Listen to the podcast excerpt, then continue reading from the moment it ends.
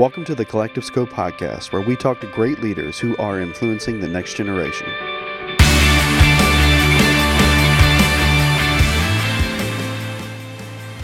We're on air with Mark DeVries here at the Lee University uh, campus and the Collective Scope podcast. Welcome to the podcast, Mark. Thank you. Great to be with y'all. Great. Mark is a youth ministry expert. Rob, did you do any youth ministry time? We had a few years in youth ministry, I think, together. It was uh, some of it was colliding, but it was fun times. Fun times. I spent a lot of times in youth ministry, and then I got out of it because I was no longer young. So, um, Mark, what I want to know really, if, as a youth ministry guy, former youth ministry guy, is the current context of youth ministry. Is it helping develop long-term believers in Christ, or or where are we at with that? Oh man, that is that has been the question, right? Because um, we really are working with a framework. We're working with a model for youth ministry that was framed around the 1970s, and man, it worked. It was so. I mean, that's when I started.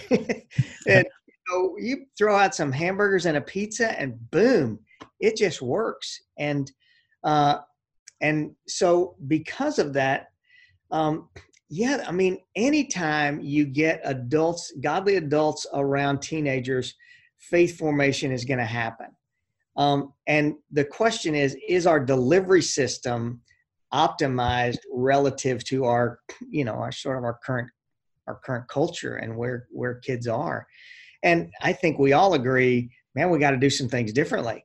It's just it's just a wildly different place than than any of us did youth ministry in. Yeah, right.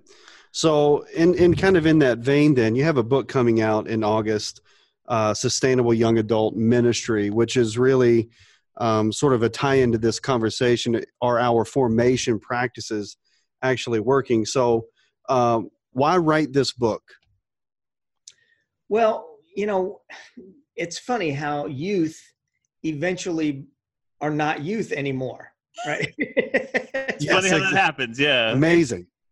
And and if we want to, if our, I mean, I think Jeff, you're an initial question is exactly the question. That's the fundamental question. Are we building lifelong disciples? Are we just giving kids sort of this orphaning, very highly energized orphaning community that they graduate from? Just right. like from their high school prom. They don't go back, right? Um, uh, so we felt like if we're if we're going to be faithful in this journey toward long-term discipleship, the next step of that is to is to really focus on young adults.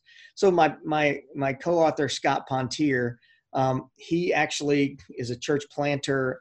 Uh, planted uh, now a couple churches uh, really based in in young adults and uh, part of what part of what we're seeing too is that the church was was sort of stepping into these knee jerk reactions mm. of oh I know what we ought to do. Let's just let the youth director add young adult ministry. You know there. So in the right. book we name these few mistakes, right?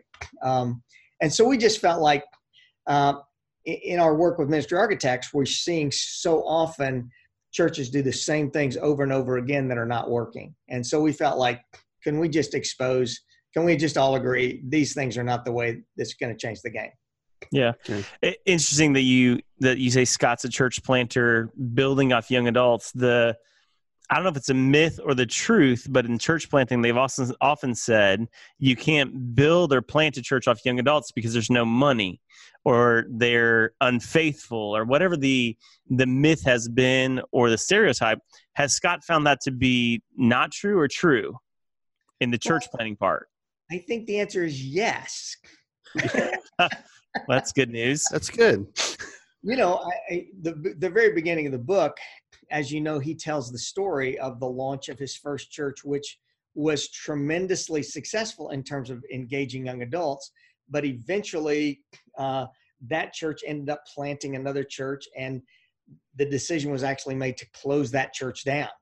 Um, mm. He's now he's now in a second version and we got to go there to worship uh, a few weeks ago is amazingly uh, intergenerational uh, it, it, wasn't just exclusively focused on young adults but i would venture to guess he's reaching way more young adults by creating this sort of intergenerational community than uh, than he would have if he just at least long term than just starting out with young adults. So how how is he bridging and, and maybe the you can help us unpack this this what Dave Kinnaman says is discontinuously different generation. How is he bridging that generation with the older generations in one setting?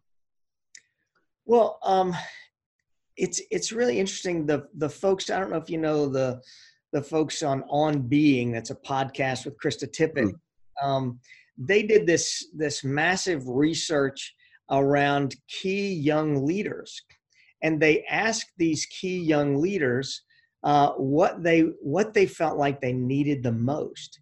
And one of the things they identified, and this is how I got involved, was they felt like they needed elders in their lives, uh, used very loosely, right? But um, particularly spiritual spiritual mentors, and these were not just necessarily spiritual people, uh, but they felt like they needed someone spiritually grounded in their life. I, do think one of the one of the things uh, that's really clear about the research uh, with young adults is that they are not simply looking for a place to gather like with like. Um, they're often looking for, uh, because they're so isolated, we're all generationally isolated, they want to have a place that, uh, they can actually connect with an older generation. Yeah. So I think, you know, in, in that conversation, one of the challenges, and I think you obviously allude to this in the book, are those mistakes that churches are making helping us gain a more intergenerational conversation look feel uh, which strengthens that young adult population. So, kind of briefly walk us through what you've kind of identified as those six mistakes, just so our listeners can kind of maybe pick up on some points to kind of go and discover themselves. Oh, so great. Yeah, yeah, yeah. Um, yeah, well, I, I just happen to have, I just happen to have this book book in front of me, and so convenient. six mistakes. Um, uh, the first mistake we identify is um, the mistake of learning about millennials mm. or learning about young adults. Um, what most churches do is they just start to gather a bunch of information about this generic group of people called millennials or Gen Z or young adults, right? And uh, they can become real experts in understanding all the all the characteristics about them without ever knowing them. And so what we, what we say for the first thing is don't don't go read a book about this. Start start by building relationships with real live young adults. I mean, if there's one one characteristic, particularly of millennials, it's that they defy categorization. They they sort of defy this definition. And when we study them, we just look for these patterns, and then we we excuse away um, the the things we're doing ineffectively. Um, so that's the first one. Second one is, and I'll let you guys come back and poke around with this. The second one that we see, the second mistake is, and almost every church does this, um, change your worship style. Um, I can't tell you how many uh, church basements are populated by 22 people singing Chris Tomlin songs, and 90% of those 22 people are over 60 years old because the boomers really love it. It's, it's, it's really great. And we think, oh, if we just if we just change if we just get an electric guitar here, that's gonna that's gonna do it. And one of the things we've discovered is um, young adults uh, can be pretty um, apathetic when it comes to worship style. Mm. They're all over the map. Some really love contemplative, some love contemporary, some love traditional. They're they're all over the map. Uh, next one is just adding young adult ministry onto the youth minister's plate. Yeah. Uh, there's some. I don't know if y'all know the book "Orbiting the Giant Hairball." Mm-hmm. Uh, but in orbiting the giant hairball, one of the things that that uh, the guy tries to prove is if you want to innovate, don't put the innovation inside the institution. It will swallow it up. You've got to take it out of the. So when you give a youth director young adult ministry to add on to their already crazy schedule, they're going to do the things that scream at them, and young adult ministry usually doesn't. So they get a few people involved, but typically it's just not a long term solution. Uh, the next one is to to try to create a young adult program. Um, I'm saying that's a mistake. yeah. Repeat that for the pastors yes, in the back. Exactly. just, just say, I mean, because what we're when we think young adult program, what we're thinking is polished up youth group. Right. Let's get a slightly more mature band. Let's get a slightly more mature speaker, and do essentially youth ministry. I mean, a lot of mega churches, essentially, it is youth ministry. it's what we were doing in youth ministry for the last 20 years. Um, and what, what we have discovered is young adults really are not interested in being assimilated into the dominant culture of a congregation. like, please come to our meetings. We'll run a nice meeting for you. We will we will define what the culture of this meeting is and y'all just come right? Most young adults are not excited about that. Um, right. uh, but what they are excited about whether they're christian or not they're excited about changing the world. They're excited about making a sure. difference in the world and if instead of planning a young adult program we say will you come alongside us and let's find a mission where we can change the world together that's the place where we think is the entry place. I mean, you guys remember from your Duffy Robbins days of youth oh, ministry. Duffy Robbins. Remember the funnel? Remember the funnel? Yeah, yeah. The come level group, the the grow level, and the lead level, and you just bring them down the funnel, right? And the lead level is is sharing a partnership in ministry. We're really inverting that pyramid. The place where people come in, young adults come in, is right exciting mission change in the world. Right. Rather than please come to my meeting and eat my pizza. So yeah. can I push on that a little bit, Mark? I mean, that's an interesting point. Um, for leaders who are not comfortable putting people in a leadership stance that may or may not know Jesus, how do they navigate that? Well, uh, we're not necessarily talking about um, uh, a, a, spiritual leadership role, but there aren't really spiritual requirements to um, passing out water at the border, right? Right.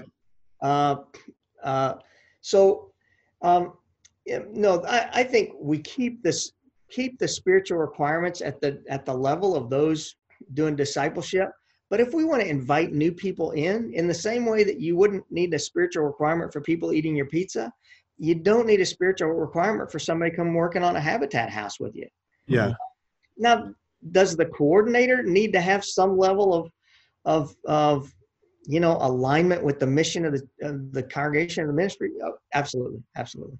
But um, but no, I, I think the the key is we're inviting them into a mission that aligns with their own sense of I want to I want to make a difference, change the world.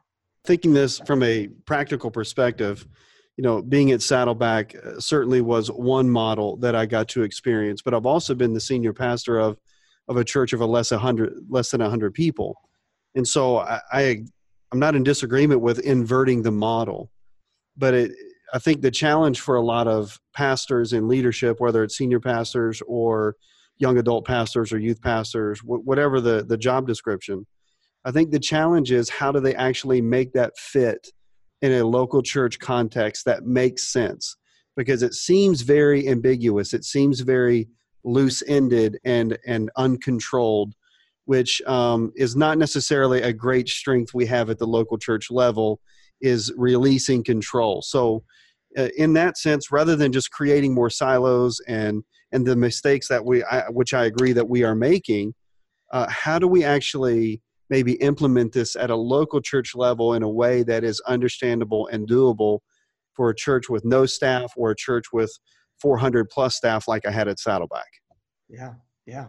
Well, let, let, yeah, let me just give you a little case study that I'm working right now in Nashville. Um, we have a church. It's a uh, before the before the podcast started, we talked about church revitalization. We we have a church that is a was basically a church of 25 people um, the Presbytery is a Presbyterian church, so the Presbytery invited us to uh, come alongside them to see what we could do. And um, over the span of the last two years, uh, we have implemented this thing called a training hub model, Mhm. uh, where we have 10 young adults. So they have no pastor. Um, I'm sort of the coordinator, and I've got a project manager. Um, but the the the church has has said, okay, we're going to let these 10 young adults be our leaders.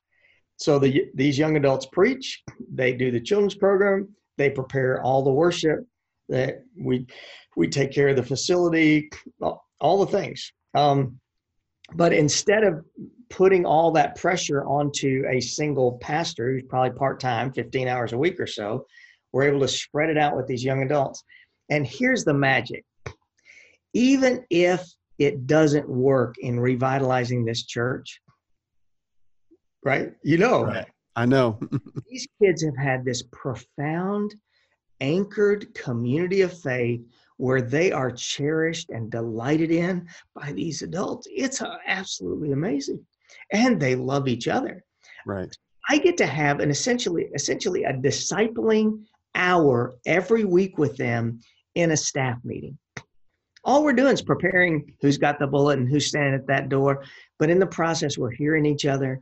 We're knowing, you know, we're knowing where we're feeling close to our call, far away from our call. It's it has been a um, it's been tremendously energizing for me because an, at least half of these young adults are kids who are not involved in the church. Right. That's amazing. They're, I mean, they're Christians. They'd grown up in youth group, Sure.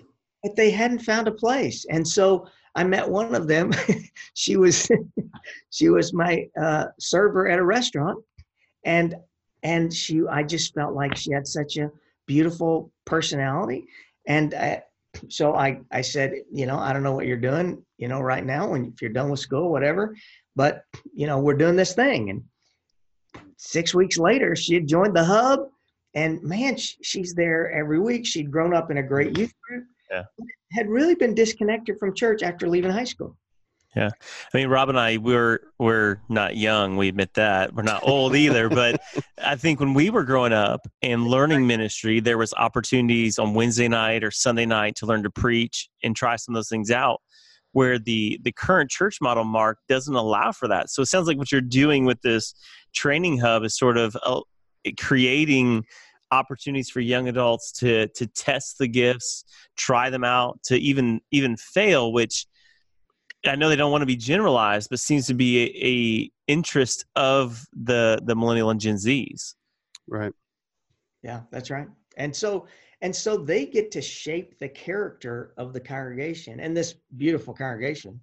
They are they have been so hospitable and welcoming welcoming the kids because because they know that the tr- they knew that the track they were on was not up Right. they were around for long, right? right. And they feel like they got a future. Yeah. So, that- So so in the in the ministry model, and we'll we'll get back to the mistakes. Um, how do we how do one of the mistakes is that we're just creating young adult ministries more like silos. How do we prevent that then? Well, that's that. You know, what I love is when we invite young adults alongside us in mission. Uh, the program is not, you know, we do at at Woodland. We'll do a, you know, once a month. You know, we'll go do an activity of some kind, but that's the only young adult programming. It's everything else is, you know, once a month we we feed the homeless at the church, so they come and are part of the whole team that does that, and uh, they're in worship on Sundays, you know, as, as much as they are. yeah. Yes. but the guarantee is by taking the money we would be paying a professional pastor and investing that in young people, there is a level of buy in, even at the very little amount we're paying them. There's a level of buy in and ownership that. Uh, and it really keeps it from being siloed. They're not thinking, "What are you doing for me?" They're thinking, "How are we going to help this church?" And that Right. Love that. I think really is the key to de-silo a ministry. Right. Yeah, I love that. And I think for me, and the the I would not compare myself to you in terms of revitalization work or study, but but certainly in the the models that I've looked at. I'm sorry, what's that? Saddleback is heavily in need of revitalization. They yes. Have- They're reaching nobody right now. That's right. but uh, certainly the models that I've looked at, this is definitely not a programmatic conversation that we're having. This is more of a, of a family sort of integrative model approach towards doing genuine soul work, genuine character development, genuine gift development uh, in where it's supposed to happen, in my opinion, and that's the local church. And um, I think you know certainly outside of the the inability to grasp what that model may look like, there's also the fear of you know uh, replacement or the fear of being outshadowed, which we all know are ego type questions and conversations.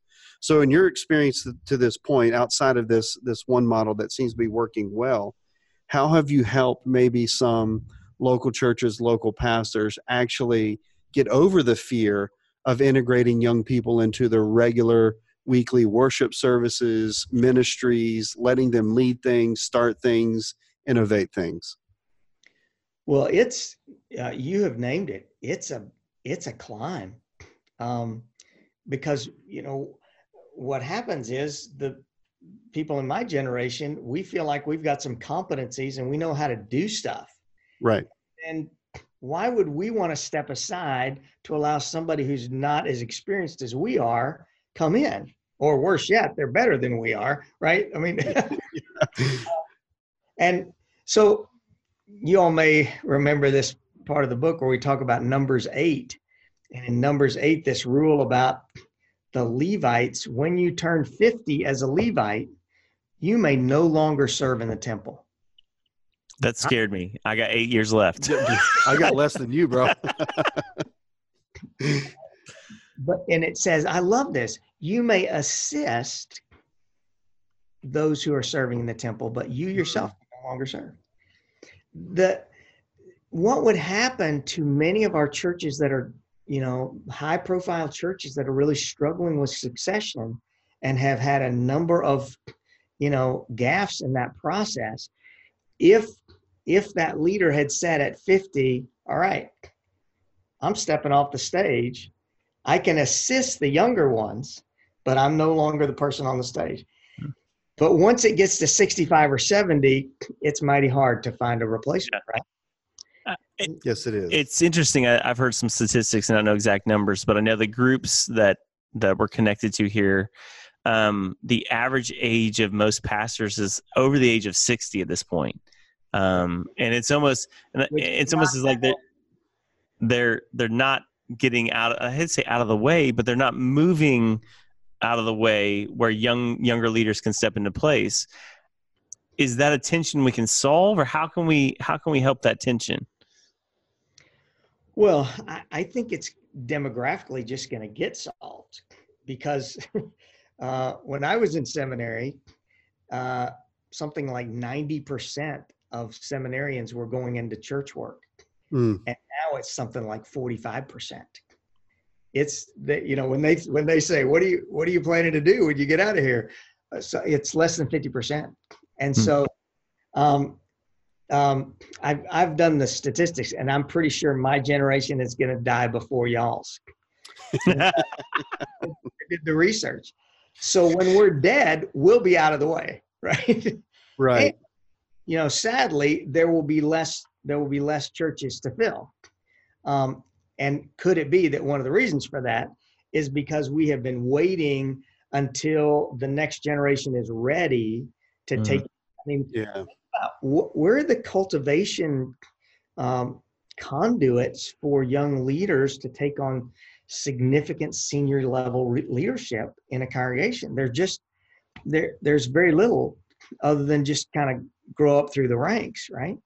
And so one, the the fifth mistake was wait until they're ready. I mean, we've got a lot of churches that you know we got we'll get a guy who's 25 supervising 50 people in a financial institution, and the treasurer will say, no, no, he doesn't have enough experience to be on the finance committee.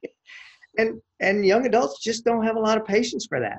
They're thinking there are plenty of places in this town that can use my gifts, and if I have to sit in a pew for 20 years and maybe get to pass out a bulletin every now and then um, that's not you know that's not where i want to play So we got to give up uh, this sense that that I mean the illusion that we're ever ready. Think about I mean, right? We know how Jesus did with his disciples.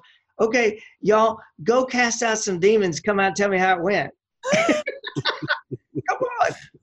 Come on. Sounds so, like a good time. The discipleship all happened on the way. Right. Yeah. In the process of doing ministry, Jesus didn't say, "Hey, y'all, just let's hang out together, and I'm really going to pour into you. Just we're just I'm going to pour into you and really help you grow." Uh, and no, he said, "I'm I'm, I'm going to make you fishers.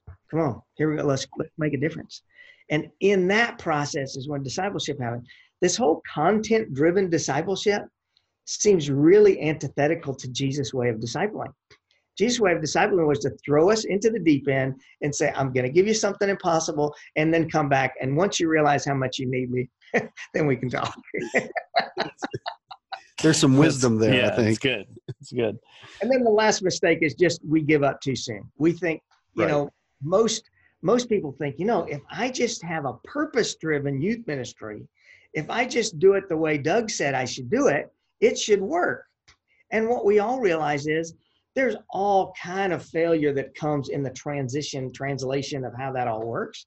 And it doesn't mean the model is not accurate. It just means we have a way of doing ministry that is here's the model and it should work. I think we need to have a, a vision that says here's our laboratory. We're going to try some stuff. Most of it's not going to work but we're going to what comes out of here is going to change the world right there just are few laboratories for like the the Googleization, the Appleization of ministry. And most of the time, we just we just want to plug people into these old kind of dying and dead forms, instead of saying, "Can we create some? Uh, can we create some some wild opportunity for new stuff to come up?" Which means you got to be open to failure. So, so what would it take to get a laboratory here at Lee, Rob?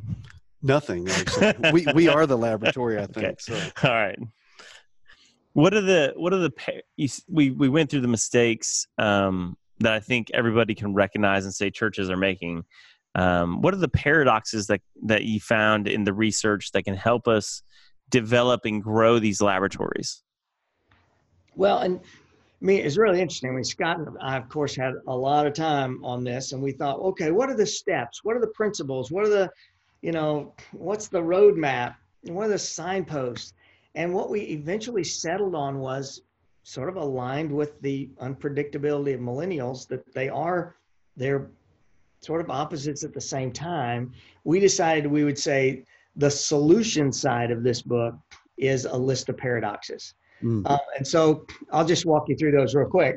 The first one is just nice segue from where we were. We got to be, we got to succeed by being willing to fail. And our lack of willingness to fail is the thing that keeps our success so tiny.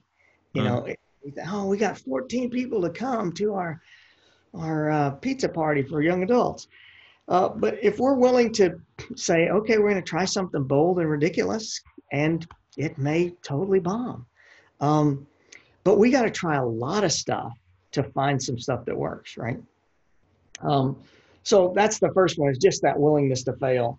And then um, the second one is we sort of we sort of hinted at already. We're going to focus on young adults by taking the focus off of young adults.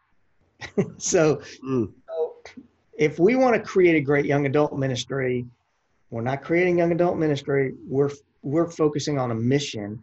We're focusing on the call of jesus to change the world. We're focusing on something that's that aligns with their call. And as a result, they're going to come alongside, and that's where the ministry happens. Then, um, reaching old people by gathering more old, reaching young people by gathering more old people. Uh, um, the we've we've got to create a place. I mean, what I've been absolutely amazed with in in our church, Woodland Presbyterian here in Nashville, what I've been absolutely amazed with is um, is how life giving it has been for these older people to just have friends who are mm. young adults. I mean, have, I mean, as youth pastors, we think, oh, it's normal. Everybody knows. Everybody knows young adults, or everybody knows teenagers. Mm-hmm. having teenagers that know your name and value your opinion, or young adults that know your name, it's really life giving. It, it's it keeps us alive just a little bit longer, and so having having older adults who are willing to say, "We're not here just for ourselves. Uh, we want to create a place that embraces the next generation." Pretty great. Then the next one is uh, reach young adults one at a time by creating a system to reach them all. um, you know, there's this there's this really tired debate in youth ministry about programs versus relationships, and I'm a relational youth minister. I don't really care about administration, and and and you know, the, the truth is, uh, again, my bias. Um, what that usually means is, um, I don't really I don't care about doing things that require me to be organized.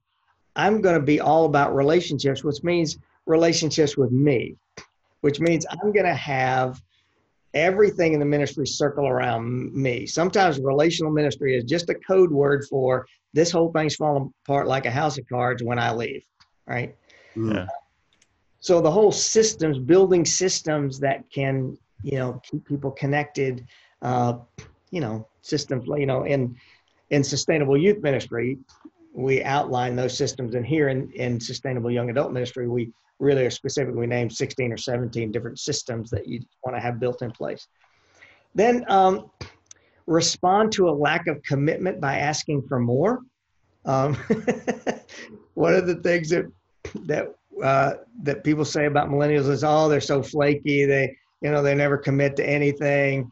Um, and the, and the truth is we haven't given them something to to make a sacrifice for I, I i got these i get these incredible 10 young adults that wake up and are at a meeting at 8.45 every sunday morning. One or two of them may stay out past nine o'clock at night on saturday night. Uh, and they but they're there every if they're in town they're there. And um, the invitation to do something wonderful together um, is I think w- would you bring a half a dozen cookies to the to the young adult gathering? That's not going to inspire them. uh, can you help us take care of the affordable housing problem in Nashville because we got thousands of people that can't afford a place to live anymore. They might get into that, right? Right.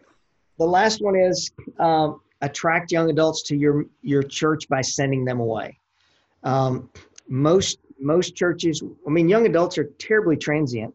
Um, and so we have just tried to make a, we've tried to make a habit, and even in our little our little church we're working with, of um, commissioning when when young adults leave town, we're going to commission them to their next thing, and they're not all going into ministry. Sometimes they're going into a graduate school or politics or something else, coaching we'll just but at the end of the service when when young adults leave us we want to make sure to to make a point of this is a holding place if you stay here forever great but it's a holding place for you to get grounded and we want to rejoice and send you out so those are the six mistakes six paradoxes uh, again principles but part part of the reason we wrote the book was we feel like there's a lot out there about young adults.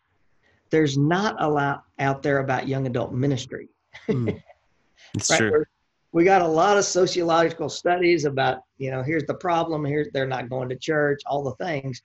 What we want to do is say there's a, there's a way to think about doing this. And you know, the beauty of a smaller church like you were describing, the beauty of a smaller church is you know, you bring five young adults into a smaller church, it changes it dramatically. Uh, just having them there, and they know they're making a big impact, as opposed to five more young adults and a sea of a thousand young adults that are listening to a great preacher. Mm. Yeah. So I guess Mark, that's a lot of information. Like my my brain is swimming. I read the book, and yeah. the conversation even takes it deeper. Um, what's what's the the one? If you had one starting point for somebody who's either doing young adult ministry, a pastor who's listening, who has a heart for young adults, besides buying the book, yeah. where which we really want them to buy the book, but where do they start? What's the first starting block for them? Uh, I, I think the first starting block is to start having conversations with real live human young adults. Uh, y'all remember at the end of Ferris Bueller's Day Off, and the principal, you know, all beat up. The principal gets onto the school bus, and one of the girls said to says to him, "I'll bet this is the first time you smelled the inside of a school bus for a long time, right? We got to start smelling the inside of the school bus. Right. We got so it's it's getting coffee. It's you know meeting. Uh, you know, it could be young adults that are in the church. It could be folks that are related.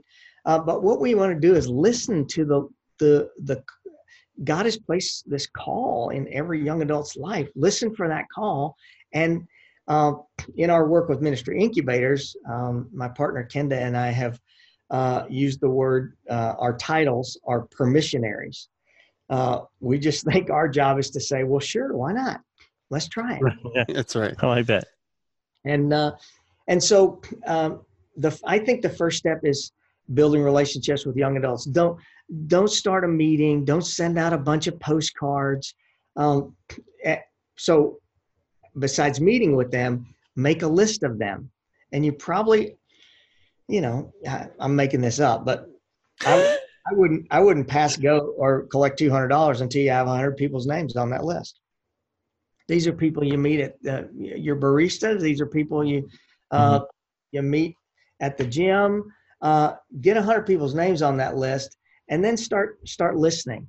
Uh, I think that's the place. That's that's just the place I go, uh, and then see if you can find a mission that they are passionate about, and then support them in their mission we're going to assist them in doing the thing they were called to do rather than inviting them to come to our really compelling meetings with pizza and a 60 year old Waylon on an electric guitar. That's awesome. Mark, you have no idea how much we appreciate your time and um, just sort of the wisdom that you've been giving us. And, you know, our, our goal hopefully is to, is to bridge a gap between, between two conversations, those who are maybe sitting in that pastoral position who genuinely want a young adult ministry, a vibrant young adult expression, and the young adults who are actually wanting to be there. And so that was kind of the the reason why we we birthed this podcast. But um, part of that is being able to talk to both communities. So, kind of a closing thought or question here, um, as young adults are part of our audience. Uh, what is the greatest thing that you learned in college outside of the classroom?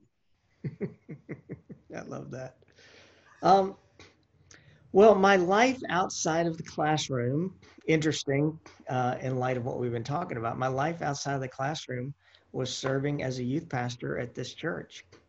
Um, so I was at, at, Baylor University in Waco, and uh, I served at this this church as a youth pastor for three years, as an as an assistant youth pastor for three years, and then after that was the regular youth pastor.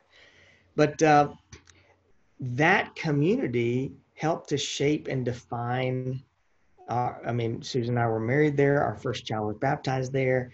Uh, that was a community that called out my gifts in ways that I couldn't have gotten in a classroom. Mm-hmm. I couldn't have gotten reading a book. Uh, and if you'd have said to me, "Hey, how do you feel about hanging around with old people?" I'd have thought that's about the craziest idea I've ever heard.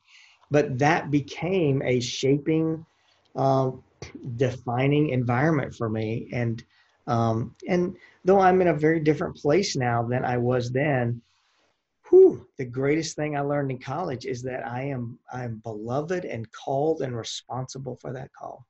And That's I awesome. all in a congregation, all in a single church. That's amazing. That's awesome good things come out of Waco. I think that's where the Giglios came out yeah. of. so good things come out of the Baylor folks. So right. yeah, uh, we're we're not Baylor folks. So, but um, we are extremely excited to have this conversation with you and have you on the podcast. Um, so we we can't say thank you enough. Um, Absolutely. So we are I mean, when when we first said Mark DeVries, you know, as someone on the list, I was excited because the the youth ministry student me got all, all excited because I'd read all the books and, um, but as yeah, exactly. well, they were mandatory for my classes, so I didn't have an option. Um, but I, I know Rob and I have such a huge heart for millennials, young adults, this local church, Um, and so this just helps us so much. Our our conversation really started with how do we help young adults get back into church. Yeah. Um, and this answered a lot of questions for us, I think, and I hope it helped a lot of our listeners. And so Absolutely. we can't say thank you enough for being on the show, and we are so grateful for your time and all that you're doing for the church and for um, ministry in general. So Yeah. thank you for being on. So go check out Mark DeVries and Ministry Architects. Good stuff. Yeah, where else can we stay connected with you? Where else are you on? Um, yeah, Mark at Ministry Architects is great, or ministryincubators.com. That's another place you can find us. Um, yeah, and my cell number is 615 424 2304. Uh, Keep it in. Call me crazy. Um, but generally, there's about 1% of people uh, who will care and remember that. And uh, those are people I want to talk to. awesome. I got one follow up question on your Nashville guy. A favorite coffee shop in Nashville? Well, um, I'm sure you guys know The Well. Yeah, Yeah. So they do uh, things. the well is the the christian social enterprise uh, that has grown out of uh, otter creek church of christ and lipscomb and rob touchstone just a Yeah. it's a beautiful place and and now they're in all kind of different locations but doing yeah i mean they are sort of a, a great example of young people having a vision for something that was not imposed on them but sort of bubbled up and rob's a rob's a great example of that Cool. Awesome. So next time we go to Nashville, the well, we're gonna have to The hit that up we're gonna hit it up. again. All right, If Awesome. you have my cell number, just text me when you come in town and I'll buy your coffee. that's Deal. that's a fair deal. Deal. That's fair deal. Fair deal. We'll probably be next week then. I'm, Yeah. I'm open next week. So, Mark, thank you again. I, I'm excited. This was great stuff, Rob. What do you, what?